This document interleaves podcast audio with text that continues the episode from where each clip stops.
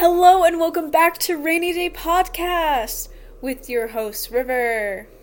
And Nico.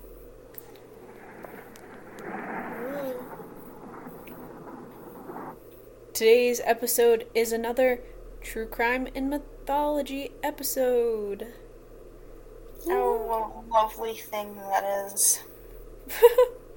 woo woo. Episode 17. We're close to 20 and my god. that's exciting for us. So, Is it? yes, it is. Cool. We Cuz should do a special thing for episode 20. we should. I don't know why. We should. Like each time Yeah. we go up a 10, we should do something special. We should. Yeah. We no wait. We could always okay, guys, share your opinions on this either in the comments or send us an email. How would you feel on if each episode, so episode 20, 30, 40, we invite a special guest Oh, on that would be so fun. onto the But the it's episode not actually a special guest, just like a friend. or someone that we know and soon Yeah. enough if this podcast blows up, maybe it'll be someone you guys know too. Whoa! Exactly. Um, there's definitely some people, some famous podcasters I'd love to invite onto the show. But someday, someday. So should we jump into this in this episode? okay. I, I'm going first again. Uh, of course. There's so much pain behind my voice. Okay, so I did Orpheus. You know, yay. I love Orpheus and Eurydice. How do you say that? Eurydice? Eurydice. Did uh, Am I a Eurydice? Eurydice. Okay. I did not know how to pronounce it. I was. Mm, I don't know how to pronounce a lot of things, but it's okay.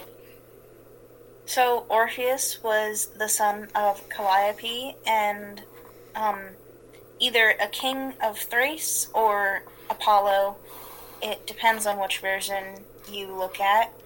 And uh, his siblings were said to be the Graces and um, is that Red Linus? Uh-huh. Uh, or and Linus of Thrace, which is interesting, and that was not added to my notes because I am stupid and I do very bad notes sometimes. I just know a lot about this topic, so I was like, add, add, add. Yeah. Um, Apollo gave Orpheus his first. Is is it pronounced lyre? Yeah. Yeah. He Apollo gave Orpheus his first lyre, which is I'm imagining a human just like being handed to Orpheus, just like that lies all the time. I stained But it's, an, my it's shirt. a musical instrument. yeah. I can't believe I stained my shirt just now. Oh, that sucks. I know. Uh, so uh, Orpheus, um, he created um, uh, lots of beautiful music, you know, as people do sometimes, and his music were were um, whoa. His music was said to have moved all of nature with its beauty. So, like, even like the rocks and trees and things that don't usually move moved. Of course. Yeah. And no god or mortal could resist his music, which is cool. Are you okay? Yeah, I, I, I don't know what's wrong with me. Um, Orpheus is said to have helped mankind with developing agriculture, writing, and medicine, which is also cool, I guess. And he was a a seer. Is that Sounds about right. astrologer and founder of music rights? I don't know what that means. But yeah, that's what I read somewhere. Um, his music helped open up the minds of mankind sometimes, yeah. And that was that's fun. I have to yawn. that was unexpected, I'm sorry. You're good. Um, and Orpheus was also part of the story of Jason and the Argonauts, which we just covered, which makes me excited. Yay! And um, he's said to have saved them with music from the sirens by playing more powerful music than the sirens could create. Yes, his music was more beautiful. Yeah. Um, I might have to yawn again. Oh crap. I should sit up. Uh, it's human nature to yawn. It's good for your soul, I guess. Would they think? No, wait. Is it? No, it's sneezing. Sneezing. Because I was like, you're you're yawning at the devil, but no, that's sneezing. Okay. Anyways, moving on. Um. Uh, how do you pronounce his um um Eurydice. Eurydice? Okay. Okay, so when he returned from his um journey with Jason and whatnot, he got married to Eurydice, and Yes. um. What? I said yes. Okay. No, because that's And- this is what Hadestown is based on, the Broadway musical. Okay. Anyways, um, their wedding was like really grand, and it had lots of food, and it had a feast, which is basically the same thing as a lot of food. And um, I don't know how to pronounce that um name that you put in there. Um, they had a child named uh this this guy, and I'll just yeah, I couldn't pronounce that. Um, that guy. mu- musicus, musis? Nah. I wouldn't even try. It's just, it's there. And, um, I have to yawn again. oh my god. Apparently it's bedtime. and It's only 3.30 in the afternoon, so I guess that sucks. Good job. Um, so soon his wife was killed by a snake bite, but this was because somebody wanted Eurydice to himself, so he came up with a plan to kill Orpheus. So then Orpheus was like, I don't like that. And when the man came up to to them to try to kill him, he grabbed Eurydice by the hand and he ran. And then Eurydice was like, woo. And then she fell and she stepped on a nest of venomous snakes or poisonous snakes or whatever the difference is. Pretty sure it's venomous, isn't it? I believe so. Yeah.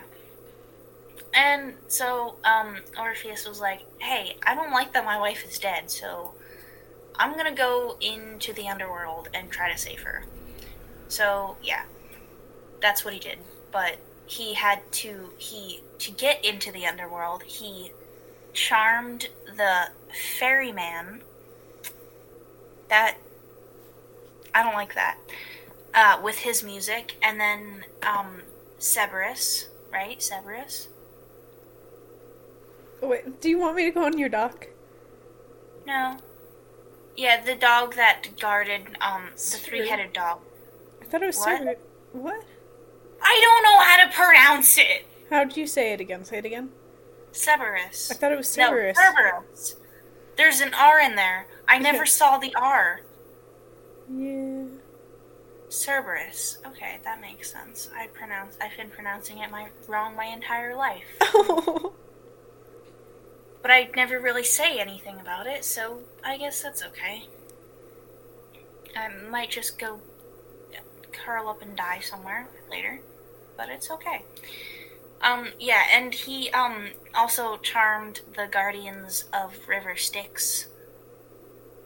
Hmm. I don't know if that's how you pronounce that either, because I'm not you're sure right. anything anymore. You're right.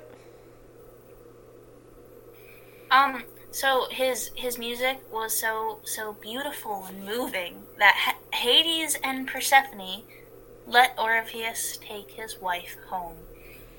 And but there was one condition to this, and um, so Orpheus could never look back and check to see if Eurydice was still there. So um, he he was only able to talk to her and hear the sound of her voice from behind him. So when they reached the the light of getting back from the underworld, Orpheus turned back to see if Eurydice was still there. And she wasn't or she was, but then she just disappeared because he looked back and nobody ever saw her again, including Orpheus, which was kind of self-explanatory because nobody ever saw her again. Yeah, but it adds on to the effect, the emotional effect. It's like including Orpheus, and you're just like. okay. Um. So yeah. Um. Uh, later in his life, uh, Orpheus was uh, killed by the woman of Thrace. Um. I don't know why actually. I should have looked into that, but I didn't. It's okay and um, he was buried by the muses after being gathered together. So apparently he was torn to pieces somehow. I don't know, because I, I don't know. I really, I really should do better research. I seriously, I need to get my stuff together, man. Mm-hmm. Okay. Anyways, his his lyre was um, put into a constellation, so that's cool and uh, many painters were um, inspired by the love of Orpheus and Eurydice. So that's also cool. And yeah, that's the end. Woo! To X out of the tab and never see it again. Do, do, do. Oh wait, wait, wait, wait. So, uh, it's says that in one story that Orpheus died at the hands of Maenads of Dionysus, who tired of his mourning for his late wife, so they got annoyed that he was mourning his wife. so they were like, You're annoying, you're sad, you're dead. That's fun. you're annoying, you're sad, you're dead. Interesting. Um so anyway, this is the story of Aundria Bowman. So, Aundria Bowman uh, lived in Holland, Michigan in 18 in 18 in 1988. In 1888. Back in my day. Don't make fun of me. Uh, uh, Aundria was 14 years old. She was staying out at school long after the school day had ended, uh, and she finally decided to talk to her teachers and said that she was afraid to go home. Trigger warning for assault, but primarily sexual assault on a minor. Because that should be added. Uh, so the school calls the police and social services when they go to Cres- Crescent. When they what is wrong with me? When they go to question Aundria, she tells them that her father, Dennis Bowman, had been sexually assaulting her. Police and social and a social worker es- escort her home and go to confront her parents, Dennis and Brenda. The, de- the two deny this allegation made by Aundria. They explain that Aundria recently found out that she was adopted and that she used this story to rebel against her parents. Aundria was, Aundria was known to have a rebellious past and even ran away once and escaped to her friend's house. The police and social services leave, and the family then moves to a trailer outside of the town in Allegan County. March 11th, 1989, Brenda is at work and Dennis comes home from visiting family. He then sees that And- yeah, that was sorry, that Aundria is nowhere to be seen even though she was supposed to be staying home to work on her homework. He calls Brenda, and the two call the police to report her missing. Dennis says he believes Aundria stole $100 from his dresser before running away. The police classify Aundria as an endangered runaway. So, now a little bit more background on Aundria. Aundria Michelle Bowman, whose birth name was Alexis Miranda Badger, was born on June 23rd, 1974, in New Orleans. Or Orleans. Wow. New Orleans. How do you. I don't know what the right pronunciation is for that. People pronounce it both ways New Orleans and New Orleans. It depends on who you are, I guess. Yeah. I don't even know how I pronounce it. I feel like I pronounce it differently each time. Um. Yeah. Uh, her mother was 16 and was named Kathy Turkanian. Kathy and her 19 year old husband, Randy, the two had left their old dysfunctional homes hoping to create, to create a new life. Kathy wanted to give her daughter a better life, but after a few months, her and her hus- her but after a few months of the marriage, her husband started cheating on her and neglecting the baby. Kathy left Randy and went back to her hometown in Virginia to live with her mom. Her mom won't help with the baby and says Kathy can't take care of the baby alone. This leads Kathy to put up Aundria for adoption, hoping that Aundria will get the life that she deserves at five months old. She spent 16 months in foster care until Dennis and Brenda Bowman, who were living in Virginia at the time, adopted her in 1976. This is when they moved to West Michigan. So, January 1988, Brenda gives birth to a baby baby girl named Vanessa. 14-year-old Aundria is very protective over her, her over her sister and spends all her free time taking care of her. In 1980, when Aundria was six, Dennis is arrested for the rape slash attempted rape of a 19 year old woman. The woman said that Dennis forced her at gunpoint into a wooded area and threatened to blow a hole right through her if she didn't do what he said. A passing car distracts Dennis, and the woman is able to get away on her bike. He is arrested that day and picked out of a lineup. He cuts a deal with the prosecutors and pleads guilty to the assault with intent to commit criminal sexual conduct and is sentenced to five to ten years in prison. He spends five years in prison and is released in 1986 and is still on parole when Aundria disappears in 1989. Rumors go around town about her being potentially abused at home, and in middle school, people said she got on the bus and her wrist was bleeding, and they weren't sure why. People minded their own business and didn't look into it at all. Dennis and Brenda then move to Hamilton, Michigan, and Brenda keeps calling Aundria's fo- friends and the police hoping for updates. She tells the police that she keeps getting tips, but none of them ever work out.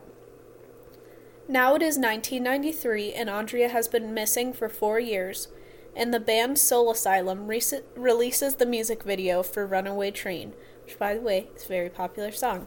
This was a song about missing children, and the video featured 36 pictures of missing children, and Aundria is featured in the video. This music video helps find 25 out of the 36 missing children. Aundria is not one of them, and her case remains unsolved and becomes a cold case. But, in. Are you okay?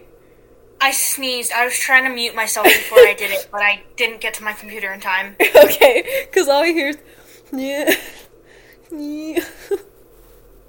and then Because I was trying to silence. prevent myself from sneezing too, so I just kind of like held my nose, and then it just kind of made a sound, and yeah. Fair. In 1998, Dennis is caught breaking and entering the house of his former coworker Vicky Brink in Michigan. She had had a lot of break-ins, and so she installed a security device. And when the alarm goes off, a police officer heads to the house. An officer sees Dennis leaving through the back door of Vicky's house. Dennis says that he has been staying with Vicky, and the officer believes him and lets him go. I really love saying had had. Wow. Brings me joy. Um, so Vicky tells the police that Dennis was lying. They search his home and find a duffel bag filled with Vicky's lingerie, a mask, and a black sweatshirt, and then a short barreled shotgun. He is arrested and pleads guilty to the breaking and entering after showing the court letters, but then entering, but then he starts showing the courts letters of people defending his character. which the people were like his boss, his wife, and like people at church, I believe. Um, that was not written down. Um, he writes a letter to the judge speaking of how he is a father of two daughters, one who is 25 and one who is 11, and that being a parent is one of the most important and sobering things a person can undertake. But he doesn't mention that his 25 year old daughter, Aundria, has been missing for 10 years. These letters help him and they lessen his sentence.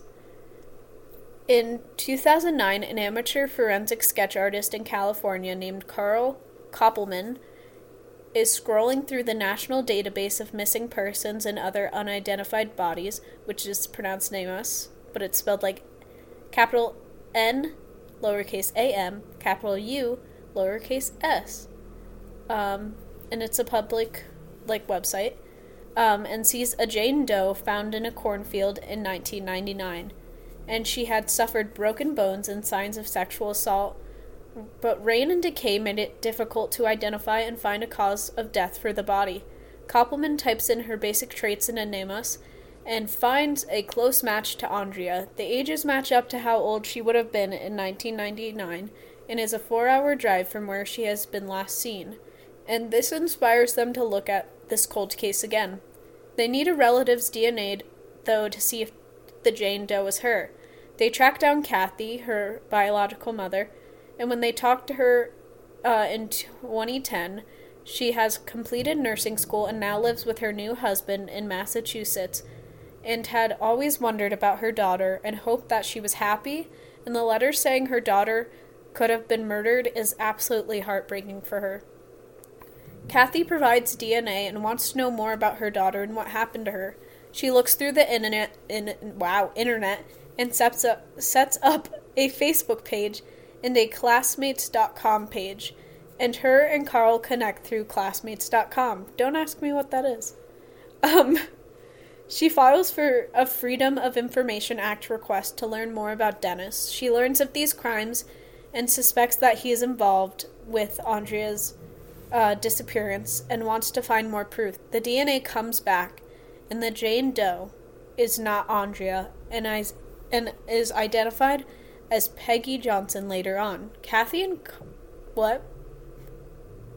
Okay. Kathy and Carl go to Michigan to talk to old friends and scope out the Bowman's house. Okay, this piece of information is very important, so pay attention. They then see in the backyard and see a patch of cement in the property. September 2013, Carl and Kathy attend a missing person event called Missing in Michigan Kathy and Carl then spart, spot Brenda and her daughter Vanessa. Brenda approaches Kathy about the allegation is making against Dennis on social media. They start screaming about one another, and Kathy says that Brenda has to tell the truth about her husband.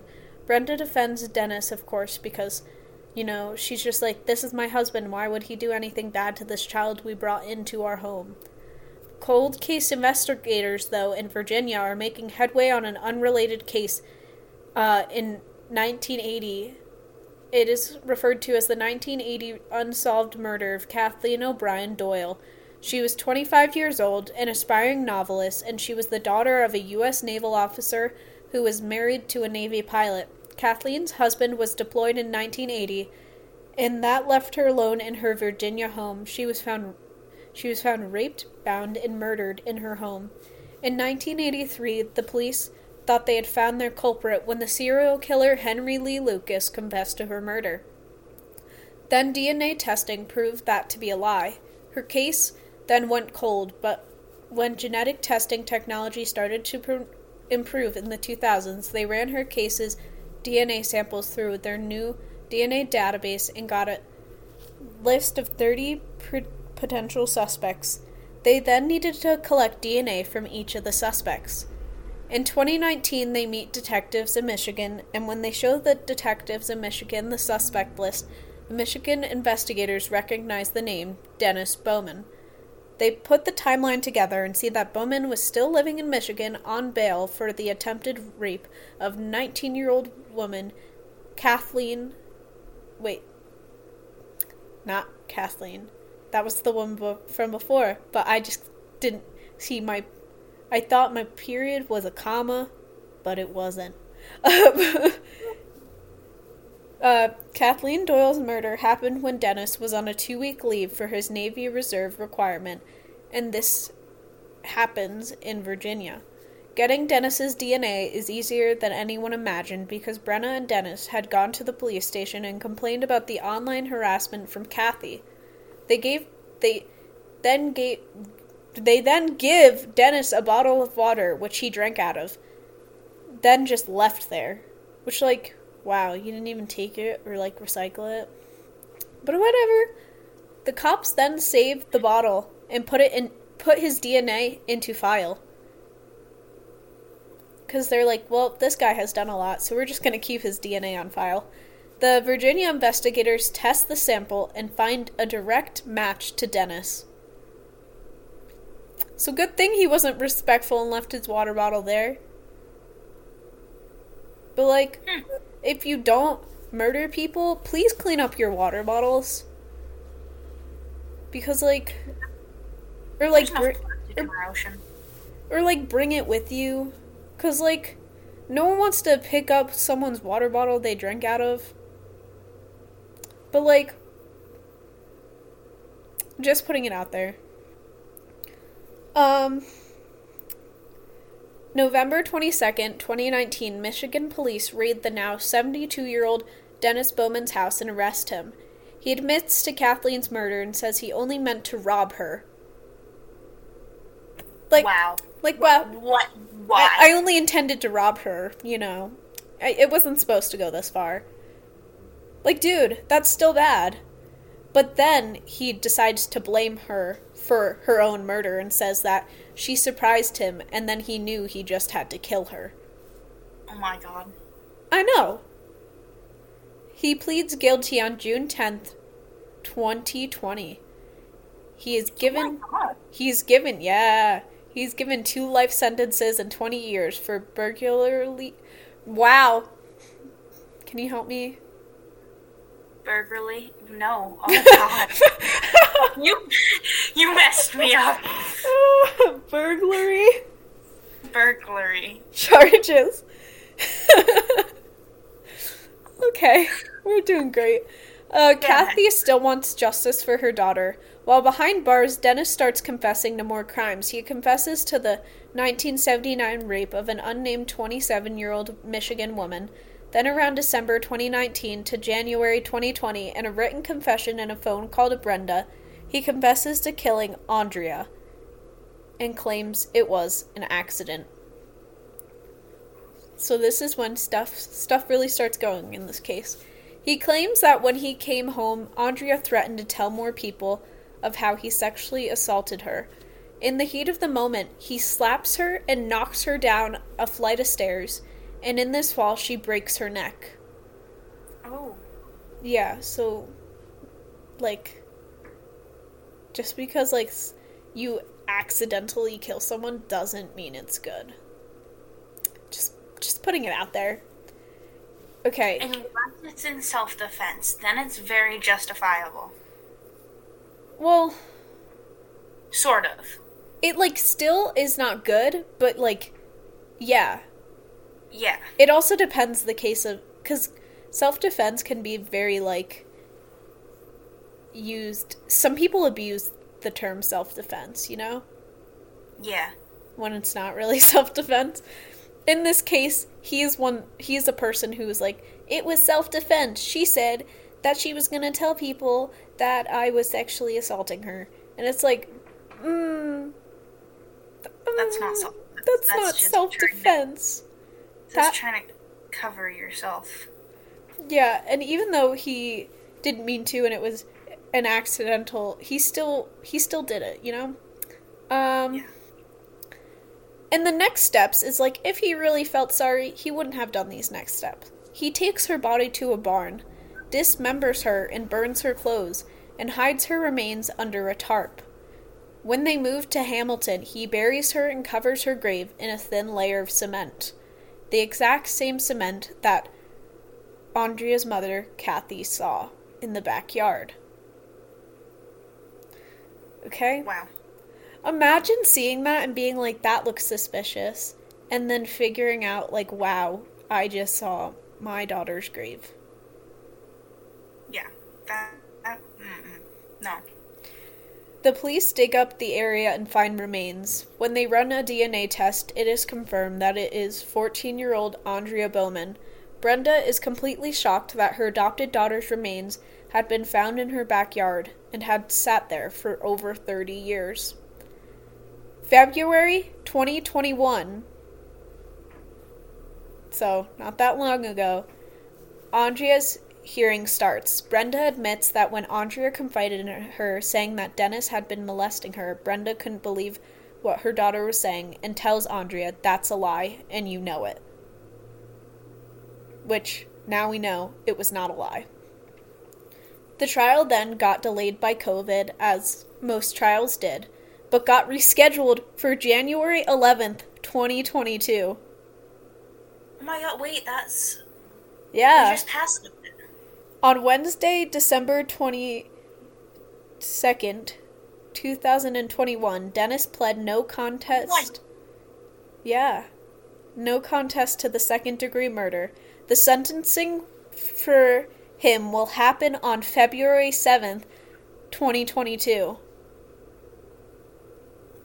So, when that finally happens, we'll give you guys an update. Um, Kathy will be there and is working on being able to take custody of Aundria's remains. Kathy still calls her daughter Alexis and wants to arrange the funeral and give her daughter a proper burial. That is the end, but not fully end, of my story and the story of Aundria Bowman.